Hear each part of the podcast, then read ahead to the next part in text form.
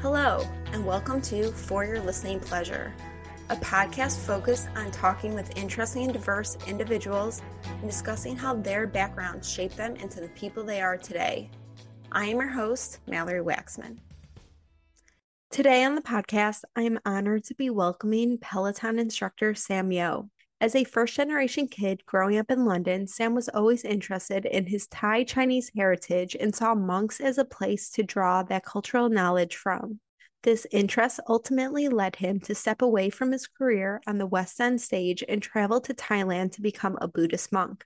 That experience helped Sam understand more about himself, the power of silence, and the importance of showing up with positivity, all of which he took into his next career as a fitness instructor. And after eight years of teaching spin classes around London, he received a message from Peloton, and I guess you can say the rest is history. Sam is known for the nurturing and supportive atmosphere he creates on the bike, along with the amazing playlists and nuggets of wisdom throughout class. I hope you enjoy this conversation as much as I did, and check out Sam Yo's classes on Peloton. Sam Yo, I am so excited to be welcoming you to the For Your Listening Pleasure podcast. When I was preparing for this interview, I thought it was so fascinating that you've always really been into fitness. Before it was football, you did mm. uh, Muay Thai, and then you also did dance, ballet, and contemporary. How did that work growing up? Have did your parents encourage you, or did you just kind of find it with your mates? So I got into dance through like one of my best best friends. Um, he was studying drama and I was studying drama, and he started doing like dance lessons. And you know, we grown up together. We played football. We we, we did taekwondo and muay thai together. And um, I popped into one of his dance lessons. And I I loved it. I've always loved like dance, and you know, I it was one of my things as a kid to always be in a boy band and be like have synchronized dancing in a group. Um, so I started dancing with him in this group um, like once a week, and then I auditioned for a uh, drama school which had dance in it, which was great. So it, that's kind of my introduction into ballet. So that's when I first started doing my ballet uh, classes and ballet lessons and jazz lessons.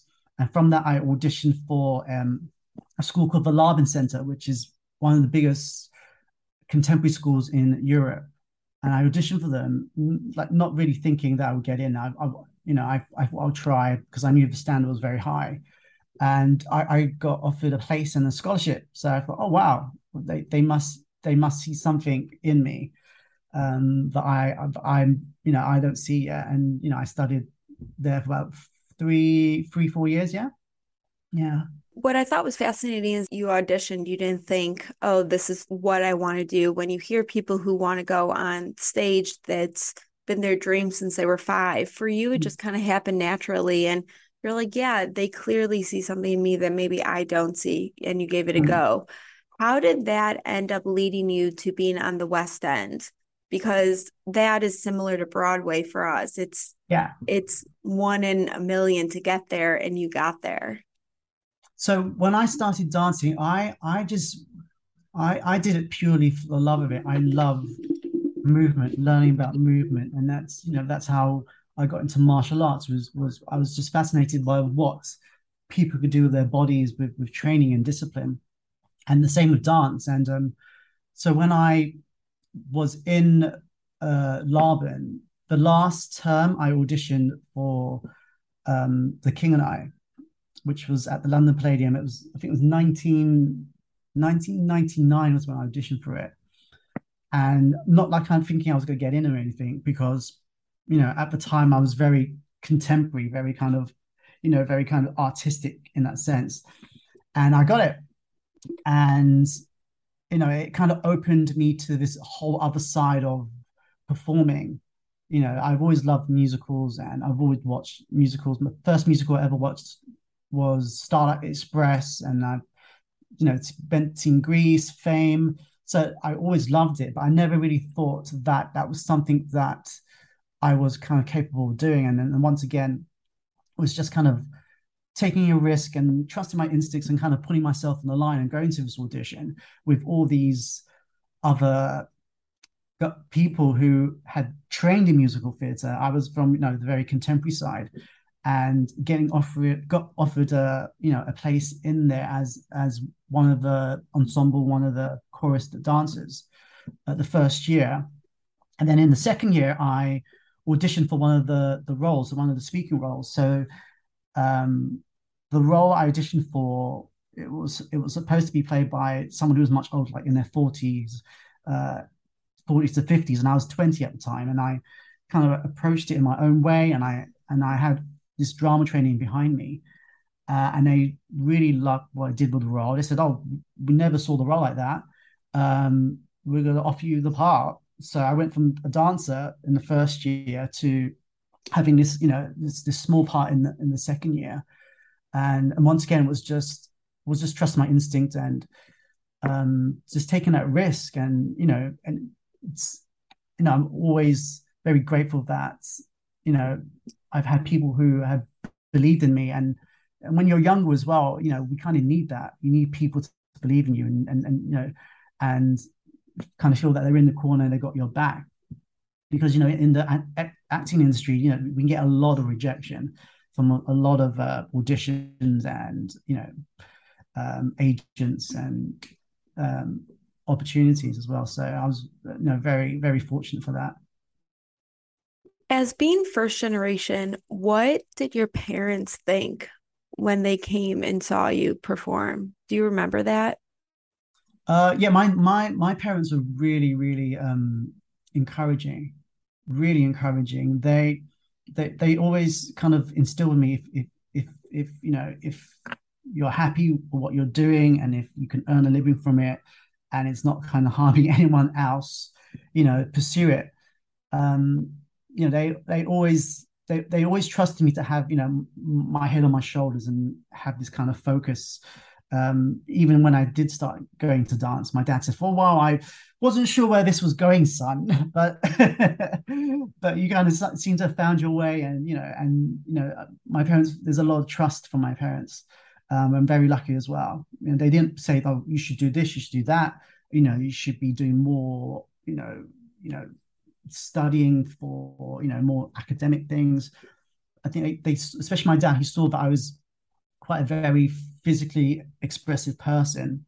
Um, it's like on the football pitch to the martial arts to the dance, and, and into fitness as well. So when I did tell them I was starting to do fitness, he he just thought it was a very natural progression. And from my understanding, you were auditioning, you were doing a lot like in the West End, but then you kind of decided to go and explore your roots in your culture. Can before we dive into you going to the monastery, what was it like growing up as like being someone with uh Thai heritage like in England? Did that play a big role in your upbringing?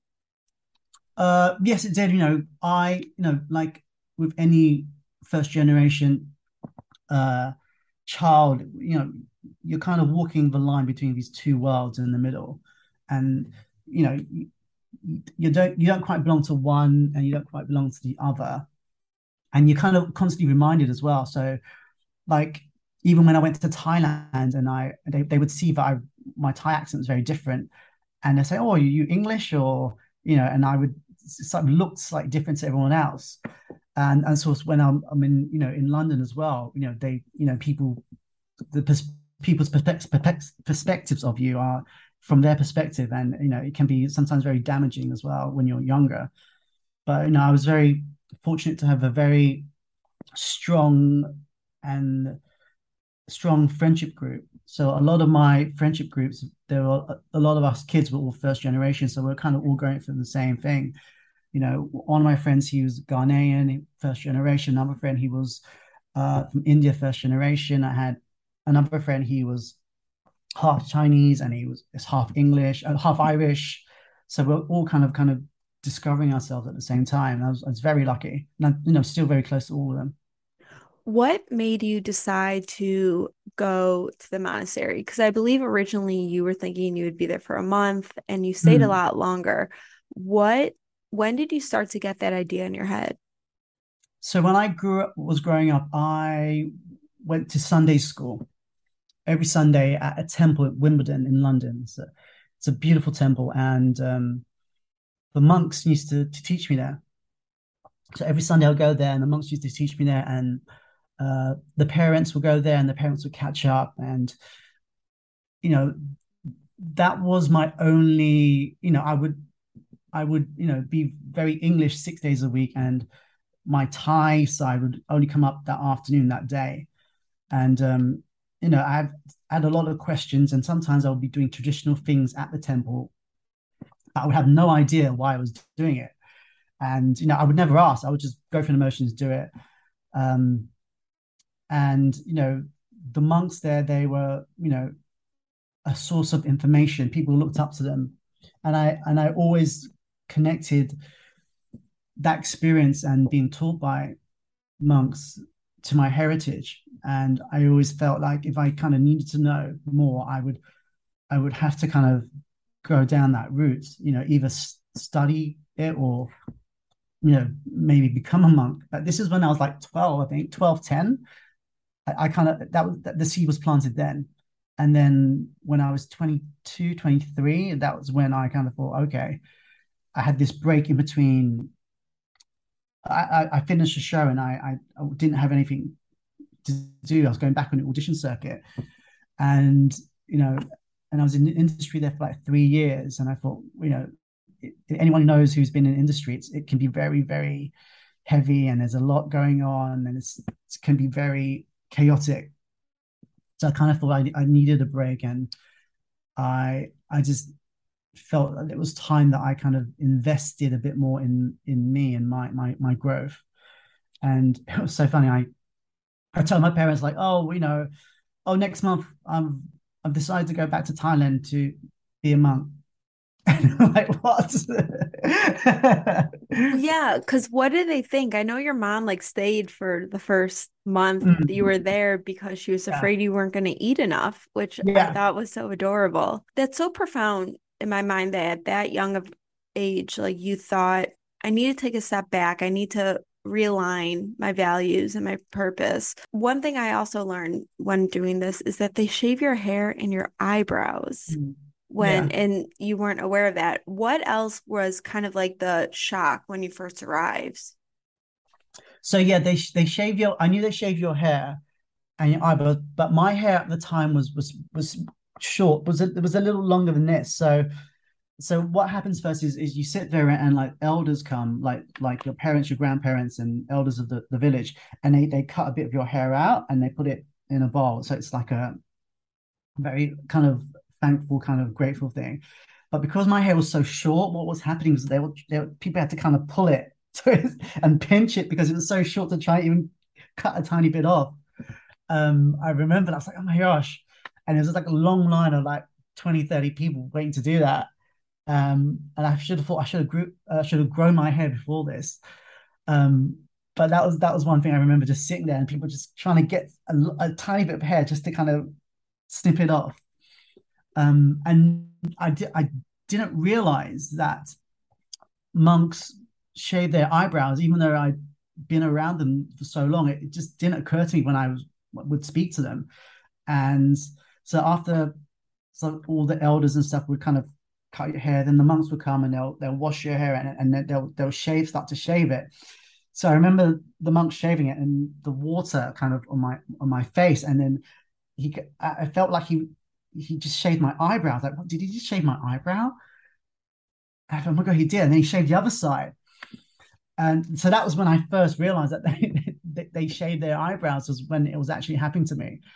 Um, Is that symbolic? As someone who like does not know yeah, that, it's just it's just to kind of strip that vanity, that vanity side. And then when you decide to do this, is there like an orientation? Do you decide, hey, I'm going to do this for X amount of time? Because I do not know this part of the podcast is learning about other cultures and mm. experiences. What, how do you, do you sign up? Like, how do you learn about this? If there was someone who this spoke to them, like, what were those steps? So there's like a, a two, a three day ceremony. So there's a three day ceremony where, you know, you, you invite people to the home and um, the monks come and you first of all, you kind of give give give um, thanks to your parents. It's like you give thanks to your parents, and they get merits, and you know, um, and then the monks come and they, they do prayers and stuff. And so the first day is just that it's kind of cleansing the body and the spirit. Um, and then the second the second day is, is when we, we we kind of go to the temple. So we we we take like a it's like a it's like a like a mini carnival of, of, of family, and we, we kind of all walk to the to the temple. And um, when I was going to the temple, um, this guy picked me up on his shoulders because uh, it's, traditional for some one of the elders to kind of pick you up and, and take you to the temple. And the temple's maybe about a mile. Um, so this random guy kind of picked me up, put me on his shoulders, and walked with me in this kind of little carnival of my family and, and friends all the way to the temple. Um, and I ne- I've never seen him since. I've never seen this guy since, and it was just he he wanted to kind of get the merit and the, the good fortune uh, from from the carnival and um, and just the occasion. And it's so fun. I've never seen him since. That's so amazing that like that one person, because I'm watching you describe the story and tell it, and you could probably imagine and visualize what he looks like. And this person will always be an important figure in your life during that mm. experience, but mm. you've never seen him again. It's weird how people come into your life yeah. for certain reasons and then you never see them again. Yeah. It was it was it was just like because uh, it was just so out of the blue and and um and he, he held me there and he said it's, he said it's okay we're gonna go to the temple it's, it's, and you got to think it's a mile in the humidity of Thailand as well it's about a mile. He's a strong uh, guy. Yeah, it's a strong guy because it's normally kinds of they, they would either the family would either put you on like a, like a pickup truck sometimes and, and, put a chair and then you sit on the chair. Um, but the old old tradition is it's it's someone in the family would, would pick you up and take you. And because um, my, my family in Thailand are a bit older, so they couldn't do that. And, and they were thinking about put me in this pickup truck on the chair. So it's, it's kind of parading you like, oh my God, you know, our, our son's going to become a monk and that. Um, but this guy just picked me up on his shoulders. I love that. But your parents knew like you probably were not going to stay there for the rest of your life, that this was something you kind of had to go through. And sometimes, in order to understand your future, you need to really understand your past and where you mm-hmm. came from. Yeah. Um, and it sounds like that was a little bit of this experience. Or did mm-hmm. you have it in your mind to think like I I would be good staying here for the rest of my life?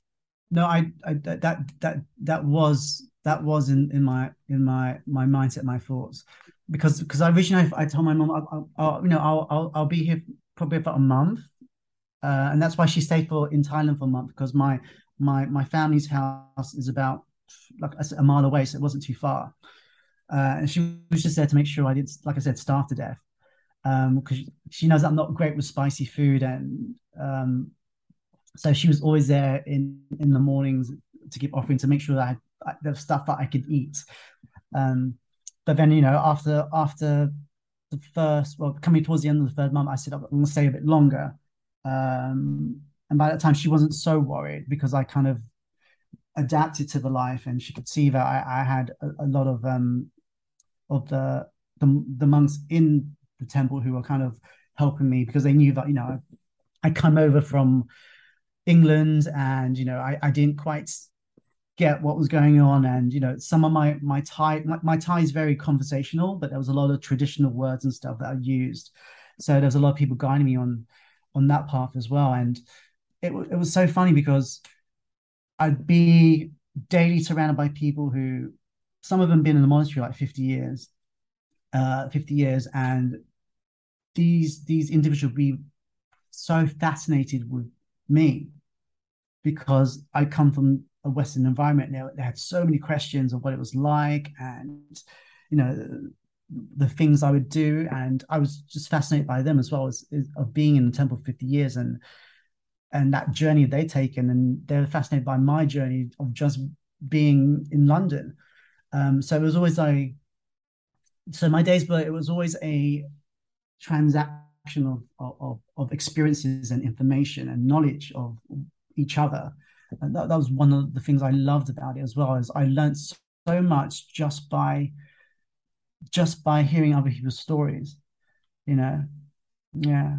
I do. That's what this podcast is really mm. about. Looking back at your time, what are some lessons that you really learned that you still use today? So one of the biggest lessons is always is to is to try and listen because we we're always waiting to talk. Um, we're always waiting to talk. That's one of the biggest lessons. And one of the other lessons is that you know you we we always have growth in us our experiences our moments that's all moments of growth and you know two people can experience some the same thing but it's it's how you look at that moment. One person can take it away in a positive one person can take away in a negative. So it's always looking at, at moments in a positive light. Um that was one of the things especially that, that's my mentor said is always look for the positive. positive. And there's like a story I, I told before was when i cut my foot walking uh, in my rounds on my bare feet and you know i looked at the negative. I was like well, can i not go as far tomorrow and can i wear shoes? And he said well just tomorrow just go to where you need to go but just take a different path. You know he, he was always looking at the positives. That was really really really very refreshing. Well, it's funny because I see you're wearing a Ravenclaw shirt and I know you're a Harry Potter fan, but you talking about that makes me think of that quote that Dumbledore says that even in the darkness, you can always find the light. You just have to ask. And so yeah. I think that's so fitting. When you came back from the monastery, what was that experience like? Because I would think you were very peaceful and tranquil and quiet. And now mm. to go back to London and kind of that hustle mindset, trying yeah. to get auditions, was that hard? So I, I remember like like because I when I when I came out of the monastery, I was I was in Thailand for about another week or so, a week or two weeks, and um, I remember my my cousin taking me to the shopping mall just to get some food in it, and I just remember it was so loud. It was just so loud. Everything was just so loud, um, and I just really noticed that a lot of people talked to each other it was like one person would say something and another person would say something, but then it was like they're always trying to kind of, I don't know, it was kind of trying to top what the other person was saying. Um, because in the monastery, everything was very was very calm. Like you would you would finish your phrase, there would be a pause because um, the person opposite you took a second to kind of really sink in what you'd said to them, and then they would speak. So everything was very fast and very loud when I remember when it came out. And um, when I when I went back to England, um, there was there was a job which um, was offered to me in the theatre, and I remember sort of taking the job and being a bit sort of you know, or oh, can I still do this? Because I've been so far removed from this world, and um, when I got the job, I, I found that I was I was better. I had a, a, different frame of mind of approaching to it. You know, I, I I remember really kind of soaking everything in, especially in the rehearsals. What what what the director, what the choreographer was was telling me. I was really really soaking it in, um, and I, I think it it made me work better with people as well. You know, I felt like I had that job. I had better relationships with with my colleagues um, and one of my friends who was in it, he because my eye, eyebrows hadn't grown back yet, so like the first week or two, he had to pencil my eyebrows in um, for the shows. That was quite funny. it seems like what you experienced and what you learned should be a master class that everyone should have to take because it's emotional intelligence it's mm. responsive listening versus like listening to respond it's more active listening mm-hmm. and just also even when you're like we're always trying to one up each other talk louder than the other person but you're losing that message of what someone's trying to actually tell you i mm-hmm. wish that we had that kind of class or it was taught in schools where you did get to learn more about how to listen to others or mm-hmm. take it in before automatically responding yeah it's i mean it's it's it's just that it's just patience. It's it's patience with yourself and patience with others. Um and i, I think sort of the world the world the world is now it, everything's so fast and we kind of it, it's kind of conditioned us to not have that patience because everything you know is at a touch of a button now. You know food and everything is at a touch of a button. So it's kind of realizing you need patience and it's not slowing you down. It, it the patience the the silences the the little gaps are are the bits where you can refine and define what you're going to say or you know how you're going to come across to someone. Um i think that yeah it's it's, it's uh it sounds very simple doesn't it?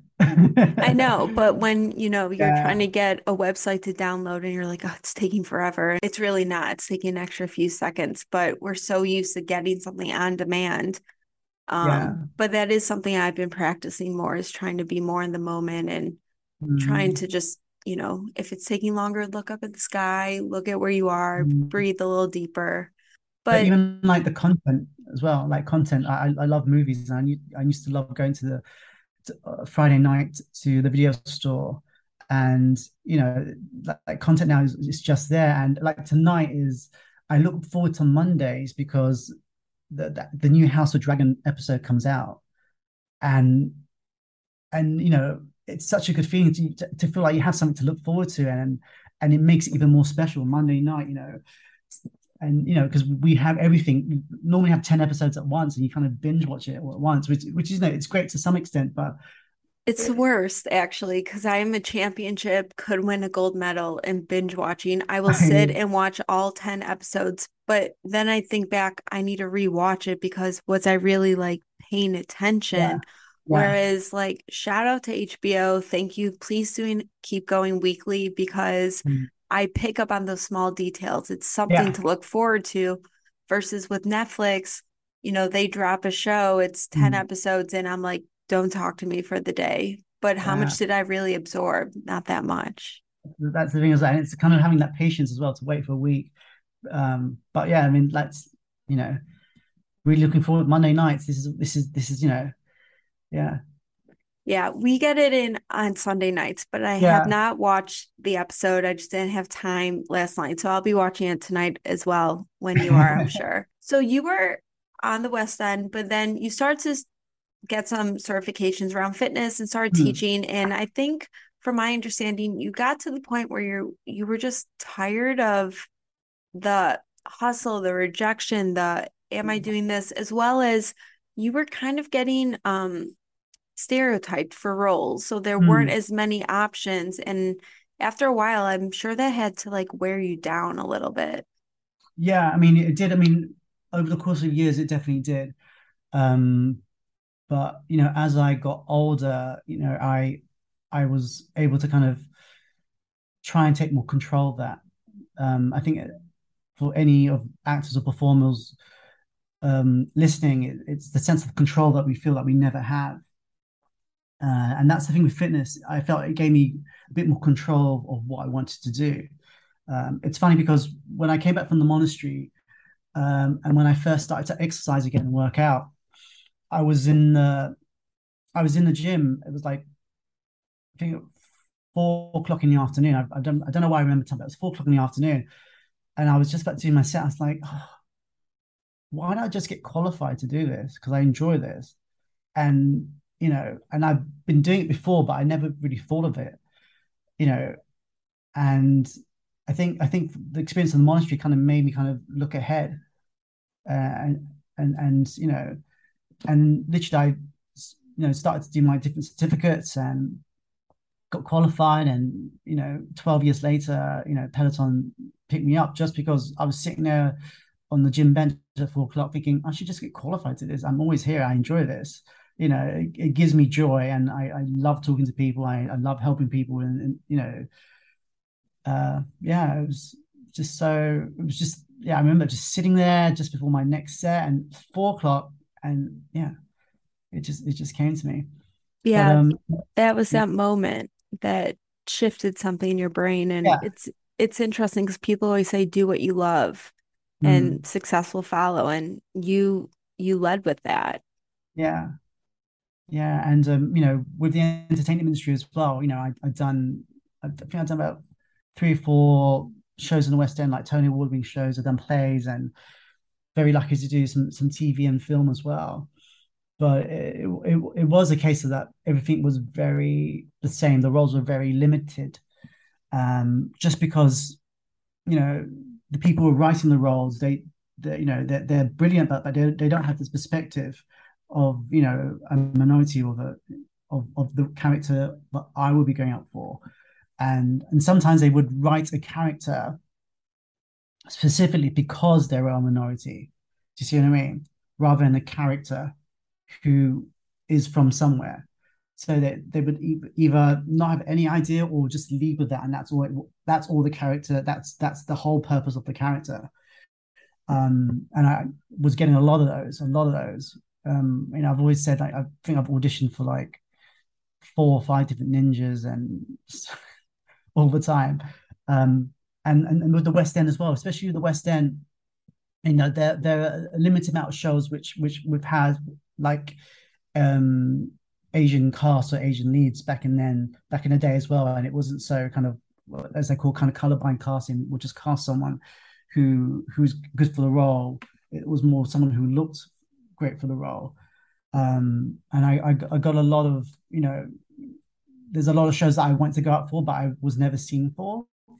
Um, I know it's it's very different now. You know, the, the, world has changed since I since I quit acting. The world has changed. There's more opportunity, but um, you know, which is great. You know, and we see a lot more you know diverse casting we see uh, you know on on our screens or on our stage you know like like shows like hamilton is a, is a prime example you know, of of taking something which, you know, a story about one of the founding forefathers, and then adding the layer of hip hop and rap and R and B, and then having it being told by a diverse cast. You know, it's it's you know, if, if you pitched that probably like 15 years ago, people would be going, What are you talking about? You know, but like he yeah. doesn't look like George Washington. He can't play George Washington. Like exactly. But I think that really shows why representation, both like on stage and those who are writing, producing, directing, really matters mm. as well. Mm. So it was, I think a lot of people think for you, it was like, oh, you're on the West End and then you went to Peloton, but there was mm. a like a good decade in between the mm. two. But yeah. can you talk about what your experience for auditioning for Peloton was like? I understand it's a like almost six months from when they yeah first reached out to when it actually happened? Yeah. So um I I was I was kind of doing a few shows and film stuff, but I kind of I, I did feel like I enjoyed the fitness side much more. So I I started to do what a lot of actors would never do was to turn down jobs and turn down auditions because I didn't really like the role. I didn't see any growth of it, and it was literally the same thing over and over again. So I was kind of stepping back more, trying to take more control, and then just really embracing my love for fitness and you know the fitness side and teaching people and um, constantly learning more skills that really kept me sane in, in in a time where you know sometimes as a working actor if you're not working you're panicking because you know sometimes we attach our worth to the job you know so it was, it was kind of breaking that mold in, in my mindset as well. Is, is, is attaching my worth to, to something I, I want to do uh, and that gives me joy. So you know i was teaching classes all around london and you know i was teaching in some of like the best top places in london. And it got to a point where i was teaching about 20 classes 20 so classes a week. Um, I, I, know you think it's a lot, but it is a lot. But the things I I built, built up that so I can kind of condition my body, and so literally four days of the week, I was so strict. So I only teach four days of the week. So cram those twenty classes the four days a week. So everything was scheduled, like the time I got up, the time I'd eat, the classes, and uh, when I have a break, when I would do, have a a a, a forty five minute nap. Um, so the first four days of the week was like that, and then I had three days off to recover. Um, so as I was kind of doing that, um, what I didn't know was that um, someone at Peloton had come into my one of my classes, and they they liked my classes, and they were looking for someone in London and in uh, in London and in America. So they were kind of doing this kind of, you know, just testing out, see what the talent was like. Um, so then the funny thing is, I got a job offer from a big um, fitness company to be like a manager. And at the same time, I got a job offer to to go on tour in a show. So I had the instinct that you know I, I didn't want to do the tour because I, felt it was it was I just didn't feel it anymore and I the manager job was great, but it just wasn't it just wasn't for me. There was something about it, I couldn't put my finger on it. It just wasn't for me. So I I, I kind of trusted my gut and I turned down these two amazing opportunities uh, and was just doing what I was doing, teaching. And I know because my producer said he came to one of my classes at 6.30 in the morning on a Wednesday. And that's when the first time he, he'd seen me and he really like loved what I was doing. Um, if I'd either taken either one of those jobs, I would not have been in that studio at 6.30 in the morning. I would have been somewhere else. So just, I think just trusting my instinct, even though it, it was such a scary thing to do, um, put me in that studio at 6.30 so my producer was going to be was there. Um, and i was actually covering a class as well. It wasn't actually my class i was covering someone else's class. Um, so it's all these things these kind of dominoes that had to be put in place. So in the jewish religion there's something the term beshert which mm-hmm. means meant to be. And when you're speaking right now i'm thinking from that four o'clock set in the gym to you deciding not to take those two other jobs to subbing that one class, it's that's what just came to mind is that word beshert, which means mm. it was all meant to be. Yeah. So yeah. So it was that he told me that's when he first saw me. Um, and then I got a, I got a message on my Instagram from um, Pete, who's the VP in, of Europe, and um, I, I I hadn't checked. I, I wasn't never on social media, so I never I didn't check it for like a month. So um, when I did finally check it, I had to kind of check out who he was. I, I wasn't aware who Peloton were because they were just in America at the time. So I did a bit of research, and he just said that you know we come to classes, we love what you do. Um, you know, would you mind having a coffee? We can, and he can explain, you know, what the opportunity would be. And so the, the, the 10, 15 minute coffee turned into like a two hour chat. Um, but he was, Pete was lovely. He's such a lovely guy. He's he's he's what I love. He's so calm and he's so patient. So we kind of kind of hit it off, and he was telling me, you know, Peloton, we're looking for you know two instructors in the UK to be in the UK, but we're looking in America as well. Um, would you want to come in and just um, do an interview with um, the producer, uh, which was the guy who came to my class? So I, I said, yeah, sure, I'll come in for the interview. And I, I thought it was just a normal interview, you know, in a room on the desk. So I was chatting to Anthony, who's the producer, and said, oh, can we can we put this on camera? I said, sure, yeah, we'll put it on camera. And then, oh, can you get on the bike and do it? So I had to sit on the bike, and they filmed me, and he was he's in the background, he's like interviewing me. So you know, they just wanted to see how I was, I was on camera, and you know how I reacted to the questions, and um, you know, thank thank God that I've been used to kind of auditions and going into a room and just like you know just switching it on. Um because I know a lot a lot of people they were really freaked out by but it was just literally like I was going to an acting audition. You know you go there you meet someone and you kind of you got to be you know 100% you know your A game straight away. And I was you know t- having these conversations with the camera. And then he goes that was really good. Thanks. Um can you teach a a, uh, a, a, a song I was like, oh, okay. So he literally put me on the spot. I said, can you teach a song? Just show us how you teach, because he wanted to send it to America. Um, so, you know, uh, everyone knows the story. I, you know, I chose um, Bon Jovi, Living on a Prayer, uh, a song which I know like the back of my hand. And I, I, I, t- I taught this kind of one song and I was just, I had no idea. It must have been terrible, but they just wanted to see how I would interact and how, how musical I was.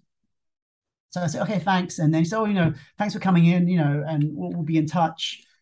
So then over the course of, I think it was four, five months, you know, I would I would go back and I would I would do a bit more and they'll send it off to America and then I would have interviews with with you know people in, in America like I had interviews with like Robin and Cody and all all, all the big ones in um in the states and it was I think July so they they approached me in February and it was in July that they said oh you know we'd love you to come for you to come on board and I signed my contract and I started my contract in August and it's, it's been just over three years now but it had to be really quiet, right? Because yeah. people want to find out who might be coming on. And so it's like super secretive.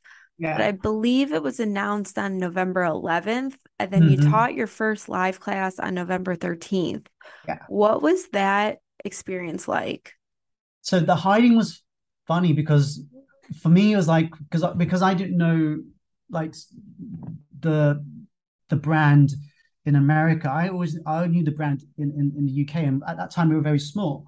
You know, you know, it was we, we, they were working in like a, an office in off, Office Street, and um, it was very small. It was a very small operation, and all the times I would go in there, you know, I would go in there and Ben and Leanne be there, and and I would just chat to Ben and Leanne, and they're they're they're, they're the best. They would just give me pointers and stuff. You know, you know, just be yourself. You know, just relax and do this and so it was very kind of very intimate, very kind of okay. And you know, it, wasn't until I went to America that I saw how big the operation was. I was like, oh wow, this is pretty huge.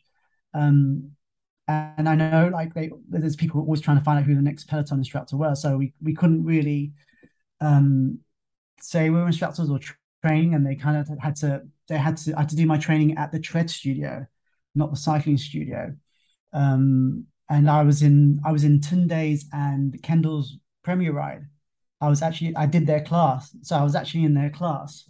Um, so with all the instructors and everyone, and then like I remember like they all took pictures pictures afterwards, and I had to go downstairs because I, I couldn't be there. I was like, oh, it's so funny yeah. that yeah, because you know um, I have to go to New York quite a bit for work, and every time I'm there, I'm always like walking past the Peloton Studios, Hudson Yards, and there's mm. always people outside of there kind mm. of trying to, I think, look, or maybe they're coming from classes. But so you've been there now for three years.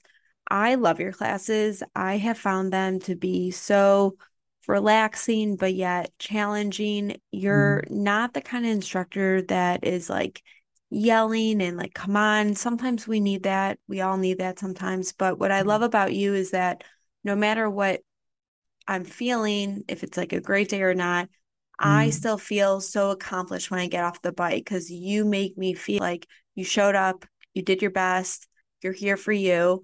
Um, you definitely can see where your past as a monk shines through and comes through the screen without a doubt. Like it's like we're having a conversation, even though, you know, you're mm-hmm. talking to thousands of people during the classes.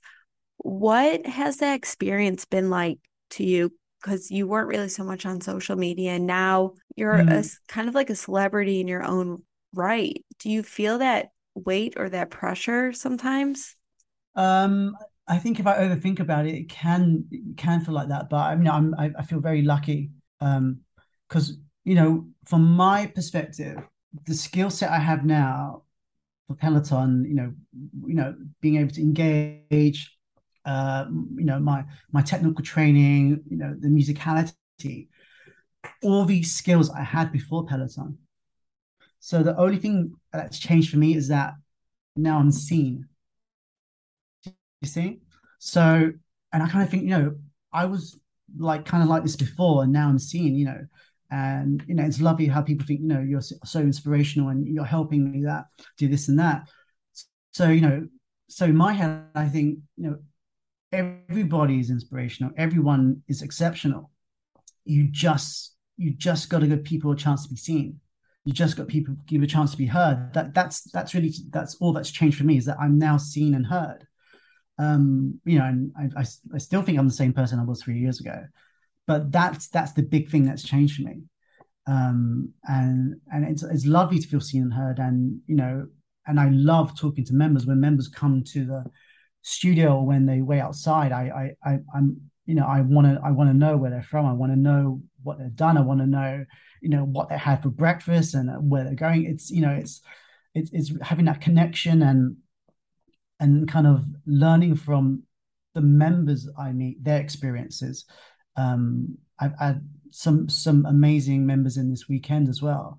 Um, and you know, after we do photos, I I think I was just talking to them for like 30 minutes afterwards, just just chatting and just learning about where they're from. Some people came in from Ohio, some people came in from Florida, some people were from LA, some people came from Nottingham. So all these different people I kind of gathered together for or to kind of do the class. But you know, I and I kind of was kind of the what's the word the, the catalyst. Yeah, the catalyst, just the one little bit of the catalyst, but then they were connecting, communicating with each other as well. You know, I, I think you know us Peloton instructors, we are we are sort of one element of something bigger, you know, and that's the Peloton community. You know, you know, our classes bring people together. That's the first step within the community. That's what builds. That that's what drives me personally. Um, what I love about Peloton and shout out to them as a company and the culture is that they allow you to use your platform to talk about what's going on that's important to you. So when there was, and there still is like a lot of hate around like Asian culture and what was going on, you spoke out about it and Peloton supported you in that conversation. Um, what was that hard for you? Because vulnerable talking about it, I read the article or the mm-hmm. post you said about your dad, and was that, did you feel like you were letting people into something that was maybe you held on a little tighter to? Because that was a lot of vulnerability on such a large platform. So mm-hmm. props to you for talking about it like that? Um, you know, it was yeah, it's it's one of the experiences, like I said, it's one of the experience the moments that kind of define a little bit of your character and how you see and how you see the world. Um, you know, I I think if I wasn't with Peloton, I, I wouldn't have spoken out or said something just because I, I think there's a lot of times especially as a minority, when you do speak out and, and you do try and make a noise, but no one hears you. Um, and, and that's why I'm so grateful to be on this platform. And, you know, and, and I, I take it with such honor and privilege to be able to speak and for people to hear me. And, and when there was a, a calling for, you know, this um, stop Asian hate thing, you know, that, that was something, of course, I wanted to speak about, speak to. Um, and originally they kind of, they, they kind of, um, they asked me, do, do you, they, they actually approached me uh, and said, do you want to write something or say something about it? Um, and originally it was just going to be like a small, like blog or article about what was going on. So I, and I said, well, why, don't I just write about my experience? Um, because like I said, you, you learn more from people's stories uh, and you learn more from people's experience. Um, so I kind of try you know i took people back to that experience when i was younger and and, and kind of that that incident with my father in the park um, and it was it was very hard because it, as you can tell i'm speaking it kind of brings up those emotions now still um, even it was like i don't know nearly 30 years ago and i i, I can still feel the fear the the uncertainty the confusion um, and uh, yeah, it's it's it's still there. Yeah. But, but I'm sure by you speaking out, a lot of other people could feel heard or seen mm. because they might have had similar experiences. So maybe they don't have the size of the platform that you do, mm. but at least your their version or a version of what they experience you could mm-hmm. speak on too to raise yeah. awareness and hopefully create some more empathy and kindness mm. as well. I've also heard you talk about how you sometimes might be the first Asian male that kids might see because their parents are taking the class or they know your voice. Mm. Do you think about that or because I would feel like that's that's a big responsibility in a weird way. Like you yeah. didn't ask for it, but it's kind of part of the whole experience. Yeah. I mean, it's the same thing as, as the same thing as if I sort of overthink it too much, and then it becomes a bit like daunting. Um, but then you know, on on the the other side is that, it, it, like I said, it's it, I I have I'm seen and I'm heard, and you know, and that's all us as humans want to be seen and heard, and you know, and, and it does happen. I think sometimes when um people have a perspective of what an Asian male should be like, and a lot of the perspective is is is is kind of drawn through the media and um, so for me, my perspective is just being myself. So I I I tap into you know my nerdiness, my my love for musicals, um, you know my infatuation with rock music, my my my you know desire to wanting to be one of the Backstreet Boys when I was younger. You know, so these are these are just character traits, and what can happen is what what can happen a lot is that when when you are you're not a part of these communities and perhaps your circle is a bit smaller. Um, so there's something I always say at the end of my Asian Heritage Rise is that um, um, when when ethnicity becomes the focal point, it narrows the lens of which you see the individual. So some people only see the people's ethnicity first. Do you see me? And then it once you do that, it just closes everything off. Um, so you know, but that's what I love about Peloton is is is I I feel seen. You know, I'm I'm I'm a coach who loves all these funny geeky things, and I teach these classes. Oh, and he's Asian. Rather, he's Asian, and he's you know, yeah. Yeah, no, I get that. Uh, mm. You talked about rock music, and one of the things I love about your classes is that you play like all different rock 70s 60s 70s 80s um, i'm a huge stevie nicks fan and yeah, I see you throw in some like old school Stevie Nicks, yeah. like not Fleetwood Mac, which I appreciate. Mm. Um, but where did your love of music, like rock music, come from? So my love of rock music um, came from the Beatles. My dad used to have a, had a Beatles record, and he used to play it all the time, and I used to listen to it. So he had the, he had the Beatles, he had um, Bob Marley. He used to play all the time.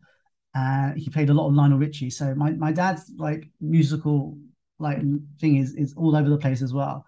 So you know, I was just listening to that growing up, and you know, I I just love, I just love live music, and just seeing these musicians come together in their own little section of what they're doing and just create like masterpieces and that. And you know, I I love rock music because you know if you go back to like the Fleetwood Mac and you know the the Van Halens, the music, the song is not just a song with a message. is is it's an experience. You know, the music takes you on a journey. Um, and music takes you on a journey, which I love with rock. Um, and, and, you know, lots of other um, genres do that as well, but especially rock for me. Um, you know, music today is great, but the songs are very short. It's not They're the like, same experience. Yeah, it, it, there's a message, but there's there's no kind of experience there.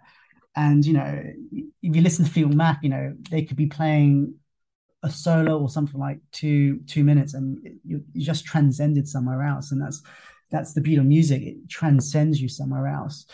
Um, but when I was into the Beatles, and then I, you know, got into Bon Jovi, Guns and Roses, Def Leppard, and then um, Van Halen and you know, Zeppelin, and I kind of I kind of went back. So I, I kind of my, my music love for rock was kind of in the 80s, 90s. And then I kind of went back, discovering all the artists who had influenced the artists I'd loved. go back and back. And it kind of always kind of went back to the Beatles as well. so yeah. No, absolutely. And like when you think of today's music, you're never gonna get another Dark Side of the Moon or Zeppelin 4, like those kind of or Hotel California where those songs like make you feel something and they're concept uh conceptual albums and tell these deeper richer stories mm. um it's definitely something i miss in music which is why i think i go back to the 70s and mm. you know rock out to that um i want to be really mindful of your time i know you're super busy but i just want to say sam thank you so much for everything you do not only on the bike but off the bike i have loved taking your classes I do it weekly, multiple times a week. And I just really, you do such an amazing job and your words are so inspiring. So I just wanted to thank you before we wrap up with the final three questions. Thank you. When I, whenever I'm on the platform, oh, you know, it's a relationship. So it's a relationship with with. That's why I think this is a relationship, and you know, with, with fitness, with with everything, the most important thing in a relationship is trust. So that's the first thing. As soon as I sit on the bike, you know, it, I've got to kind of feel that you trust me. You know, it's it's like when you go to a um, you go you go to a, um, on board an airplane sometimes, and at the door sometimes the captain's there, and you see him. He kind of says, "Welcome aboard," and you know he's very calm, he's very focused, and in a sense he's very kind of very zen like, isn't he? So okay, I sit down, I'll trust that person, and sometimes I kind of feel like I'm that, and that's that's me. You know, you know, you're on board the, this plane that's going to take us to some pop or rock and something, but you know, it's in hopefully instilling that that trust in me just to go along. And sometimes people don't realize that they've got a PB because they're they're so you know focused and and they they they they, they trust that what what I'm doing and where I'm taking them. Um, so yeah, because if, if you got on board on the plane and then the the pilot was kind of jumping all over the place, going, hey, you know, you'd be like, okay, this is a bit funny, right? yeah, yeah, you'd be like, am I gonna be okay here? Yeah. yeah. No, you definitely get that. And you feel that through the screen without a doubt with you. It's a very trusting, um, accepting relationship. So thank you. Uh, I end every episode with the same three questions. The first question is If you had a quote or a mantra that you live by, what would it be? So, what I live by is I am a disciple of a better me. You know, it's, it's like we've been saying, you know, there's so many moments experiences of our life that are, you know, opportunities for growth and and just really kind of being aware of when that happens. Um, even when the moment's passed you know it's, it's always looking back in that moment this is what i learned this is how i can grow from that that that experience you know i think we, we learn most from our own journeys but sometimes we are con- constantly um, comparing ourselves to other people's and that could be very toxic for us you know mental you know our mental health that way you know it's it affirms the idea that you know i'm always growing and growing from and through my own journey. You know, I find it really grounds me knowing that. No, it's beautiful. The second question is if you could relive any one day, which day would you choose? There's so many actually. Um, so the the one the one day that I would would choose to, to relive, or the, the one kind of moment was um, when I was about 12 years old, I was uh, in a game playing football for my my school, and it was it was the cup game, and our, our team would, would would led the game 1-0 for most for most of the game, but then the other team they scored in the 90th minute. So the 90th minute is literally that, that's it. So they scored in the 90th minute, and we went to take kickoff in the in the center, and I don't know what came over me I told my my my my, my friend that pass the ball to me. Um, so he passed the ball to me, and from the center line, I took a shot and went over all their players, over the goalkeeper, and into the net. Wow. It was, it was so surreal because it was I I is one of at that moment I knew what I had to do and I knew me doing it what the outcome was going to be. Even though if someone told you it would it would seem outrageous. But yeah it was it was so surreal and you know we, we won the game we won the cup. But it was it's just i, I can't explain it. It's, it's, i knew that this is what i had to do. Um yeah and i scored from the halfway line which is very very rare. Um, I love that. That's like I'm from Chicago, so that's like your Michael Jordan final yeah. buzzer when winning the championship. Yeah, I love that. That's a great memory. Um, the final question is if you had a theme song that played every time you walked into a room, which song would you choose? Oh, there's so many, but it would have to be um, Stan Bush, The Touch from the animated film Transformers the movie. Okay, why? Just because when, when you hear it, it's it's one of those 80s montage things, like you know, it makes you feel like you can do anything, and uh, the chorus is so catchy, and it just takes me back, takes back being a kid, um, watching. That's one of my favorite movies. Watching that movie over and over again, and you know, I think nostalgia is a great way of us to kind of break from our adult life. Because uh, you know when we were younger things seemed much more simpler and we can enjoy just being ourselves and, and just enjoy enjoy just just being in the moment. And, and i think as adults now we're, we're constantly worried about the future and and and and worried about things that happened in the past. And i think as a kid i never had that.